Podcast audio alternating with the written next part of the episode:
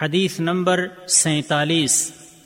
عن ابي هريره رضي الله عنه قال كان النبي صلى الله عليه وسلم بارزا يوما للناس فاتاه جبريل عليه السلام فقال، ما الايمان قال الايمان ان تؤمن بالله وملائكته وكتبه وبلقائه ورسله وتؤمن بالبعث قال، ما الاسلام قال الاسلام ان تعبد الله ولا تشرك به، وتقيم الصلاه وتؤدي الزكاه المفروضه وتصوم رمضان.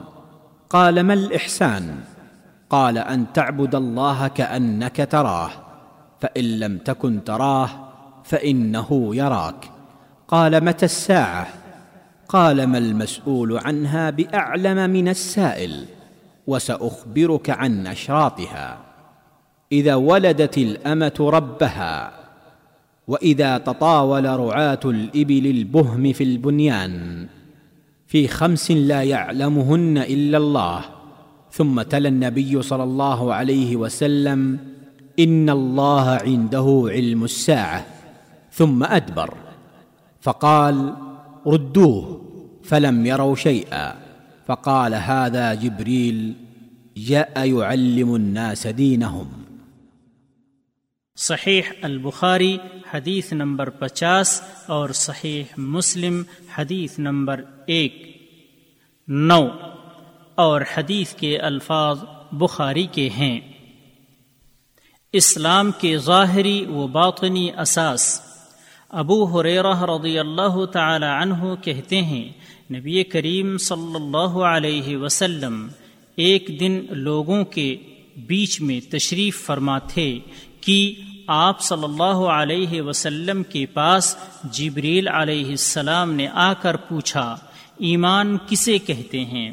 آپ نے فرمایا، ایمان یہ ہے کہ تم اللہ تعالی کے وجود اور اس کی وحدانیت پر ایمان لاؤ اور اس کے فرشتوں کے وجود پر اور اس کی یعنی اللہ کی ملاقات کے برحق ہونے پر اور اس کے رسولوں کے برحق ہونے پر اور مرنے کے بعد دوبارہ اٹھنے پر ایمان لاؤ۔ پھر اس نے پوچھا، اسلام کیا ہے؟ آپ نے جواب دیا، اسلام یہ ہے کہ تم خالص اللہ کی عبادت کرو اور اس کے ساتھ کسی کو شریک نہ بناؤ۔ سلاد قائم کرو، زکوٰۃ ادا کرو اور رمضان کے سیام رکھو۔ پھر اس نے کہا، احسان کیا ہے؟ آپ نے فرمایا، احسان یہ ہے کہ تم اللہ کی عبادت اس طرح کرو گویا تم اسے دیکھ رہے ہو۔ اگر یہ درجہ نہ حاصل ہو تو پھر یہ سمجھو کہ وہ تم کو دیکھ رہا ہے۔ پھر اس نے پوچھا، قیامت کب آئے گی؟ آپ نے فرمایا اس کے بارے میں جواب دینے والا پوچھنے والے سے کچھ زیادہ نہیں جانتا۔ البتہ میں تمہیں اس کی نشانیاں بتلا سکتا ہوں۔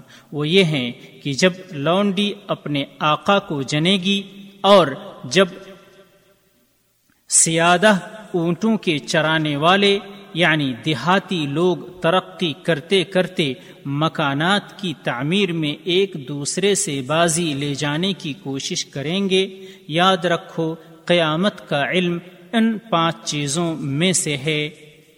یاد رکھو، قیامت کا علم ان پانچ چیزوں میں سے ہے جن کو اللہ تعالی کے سوا کوئی نہیں جانتا۔ پھر آپ نے یہ آیت پڑھی، ان اللہ عنده علم الساعہ سورہ لقمان آیت نمبر چونتیس۔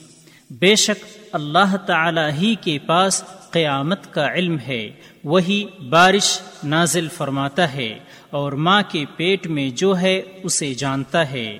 کوئی بھی نہیں جانتا کہ کل کیا کچھ کرے گا، نہ کسی کو یہ معلوم ہے کہ کس زمین میں مرے گا۔ یاد رکھو، اللہ تعالی پورے علم والا اور صحیح خبروں والا ہے۔ پھر وہ پوچھنے والا پیٹھ پھیر کر جانے لگا، آپ نے فرمایا، اسے واپس بلا کر لاؤ۔ لوگ دوڑ پڑے، مگر وہ کہیں نظر نہیں آیا۔ آپ نے فرمایا، یہ جبریل علیہ السلام تھے جو لوگوں کو ان کا دین سکھانے آئے تھے۔ فوائد، یہ عظیم حدیث اسلام کے جملہ ظاہری و باطنی اساس کو بیان فرماتی ہے۔ نمبر دو، اس حدیث سے واضح ہوا کہ اسلام عمل اور اعتقاد کا نام ہے۔ اس لیے کوئی بھی عمل بغیر اعتقاد کے قبول نہیں اور نہ ہی کوئی اعتقاد بغیر عمل کے صحیح ہو سکتا ہے۔ پتہ چلا کہ اسلام ان دونوں مجموعے کا نام ہے۔ اسلام ساری طاعتوں کو شامل ہے، کیونکہ اطاعتیں تو اس تصدیق کے نتیجے میں حاصل ہوئی ہیں جو دل میں اصل ایمان کی شکل میں موجود ہیں۔ نمبر تین